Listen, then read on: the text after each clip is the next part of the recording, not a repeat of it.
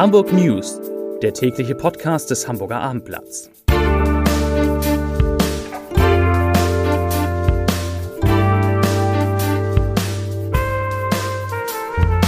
Herzlich willkommen zu einer neuen Podcast-Woche mit dem Hamburger Abendblatt. Mein Name ist Lars Heider und heute geht es um zwei sehr gute Nachrichten aus der Hamburger Impfkampagne.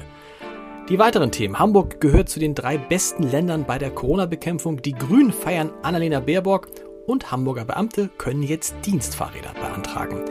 Dazu gleich mehr. Zunächst aber wie immer die Top 3, die 3 meistgelesenen Themen und Texte auf abendblatt.de. Auf Platz 3 Verwirrung bei Lehrern, Impfchaos an Hamburgs Schulen. Auf Platz 2 Tim Melzer übernimmt bekanntes Café in Eppendorf. Und auf Platz 1 Hamburgs Hausärzte erhalten bald doppelte Menge an BioNTech. Dazu mehr auf www.abendblatt.de. Viele Hamburger Grüne haben sich heute Morgen über diese Nachricht besonders gefreut. Die Bundesvorsitzende Annalena Baerbock wurde zur Kanzlerkandidatin für die Bundestagswahl am 26. September nominiert.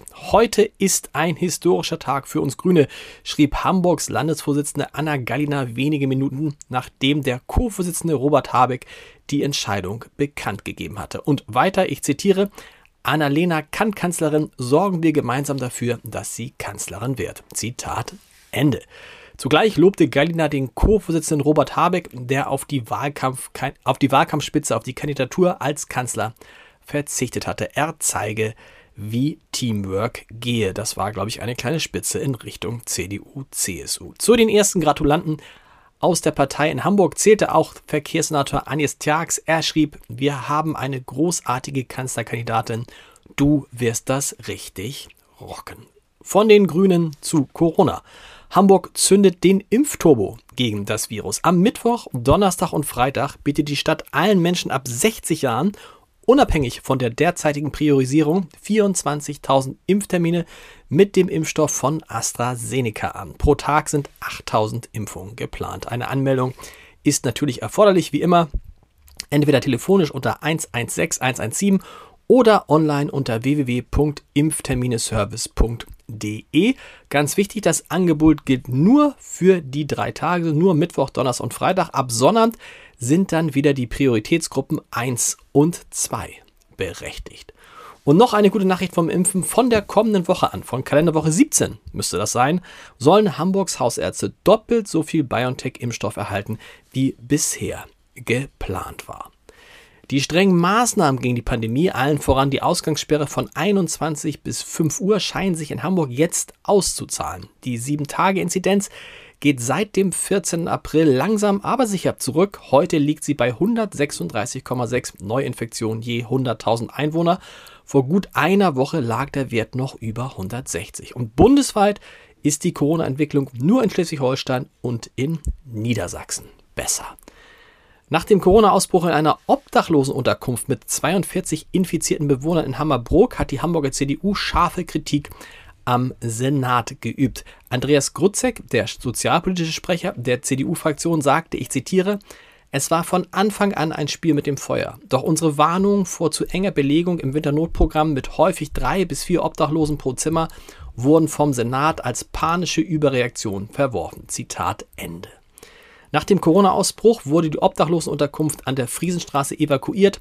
Einige Betroffene wurden in die ehemalige Erstaufnahmeeinrichtung an der Schmiedekoppel in Niendorf gebracht. Für eine 2-wöchige Quarantäne sei die Einrichtung in Niendorf gut geeignet, das sagte Susanne Schwendke von Fördern und Wohnen. Ein betroffener Obdachloser sieht das anders. Er bezeichnet die Unterkunft gegenüber dem Abendblatt als unzumutbar, prangert hygienische Missstände und verschmutzte Luftfilter an. Die Hamburger Polizei musste in der Stadt mehrere Baumärkte schließen, die für den normalen Publikumsverkehr geöffnet hatten. Nach Informationen des Abendblatts sollen sich die Betreiber auf einen Passus in der Hamburger Corona-Verordnung berufen haben, der ihnen nach ihrer Auslegung die Öffnung gestattet hätte. Die Polizei bekam entsprechende Hinweise und hat dann nach Rücksprache mit den Fachbehörden und Bezirksämtern die klassischen Baumarktbereiche wieder geschlossen.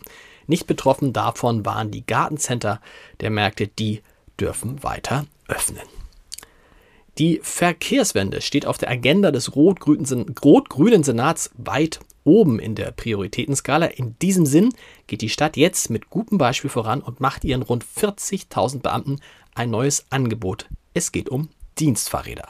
Nach 2 Jahren Vorbereitungszeit startet das Projekt am 17. Mai. Dann können sich die Beamtinnen und Beamten sowie Richterinnen und Richter, die derzeit in einem aktiven Dienstverhältnis stehen, ein für sie passendes Rad aussuchen und leasen. Wenn das nicht nochmal eine gute Nachricht zum Abschluss dieses Podcasts ist, wir hören uns morgen wieder. Unsere anderen Podcasts finden Sie auf www.abendblatt.de/podcast. Heute unter anderem mit einer neuen Folge unseres Podcasts HSV.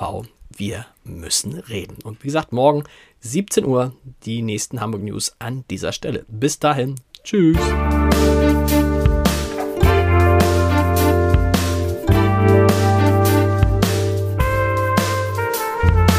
Weitere Podcasts vom Hamburger Abendblatt finden Sie auf abendblatt.de/podcast.